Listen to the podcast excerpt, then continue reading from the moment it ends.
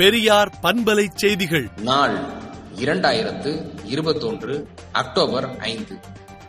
நீட்டை ரத்து செய்ய கூறி பனிரெண்டு முதலமைச்சர்களுக்கு தமிழ்நாடு முதலமைச்சர் கடிதம் எழுதியது காலத்தார் மேற்கொள்ளப்பட்ட சிறந்த பணி என்றும் கல்வியை மாநில பொதுப்பட்டியலுக்கு மீண்டும் கொண்டுவர முயற்சிக்க வேண்டும் என்றும் அரசமைப்பு சட்டத்துக்கு எதிரான நீட்டை ஒழிக்க திரள்வோம் என்றும் திராவிடர் கழக தலைவர் கி. வீரமணி அறிக்கை விடுத்துள்ளார்.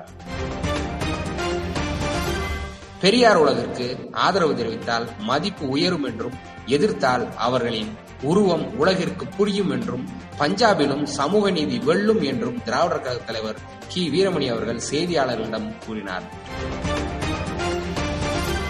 ஊரக உள்ளாட்சி தேர்தலிலும் திமுக கூட்டணிக்கு வாக்களிக்க வேண்டும் என திமுக தலைவர் முதலமைச்சர் மு ஸ்டாலின் வேண்டுகோள் விடுத்துள்ளார். வேலைவாய்ப்பு பதிவுக்கு பத்தாம் வகுப்பு மாணவர்கள் கல்வி தொகுதியை அந்தந்த பள்ளியிலேயே இணையதளம் மூலமாக பதிவு செய்ய சிறப்பு ஏற்பாடு செய்யப்பட்டுள்ளதாக மாநில வேலைவாய்ப்பு பயிற்சித்துறை இயக்குநர் செய்திக்குறிப்பு வெளியிட்டுள்ளார்.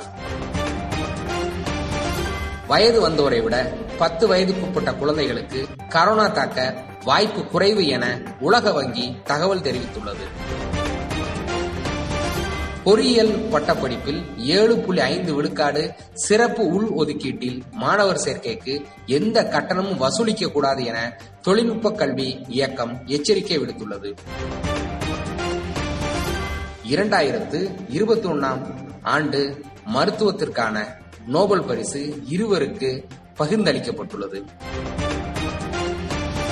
காவல்துறையின் பயன்பாட்டிற்காக முக அடையாளம் கண்டறியும் மென்பொருளை தலைமைச் செயலகத்தில் முதலமைச்சர் மு ஸ்டாலின் தொடங்கி வைத்தார்.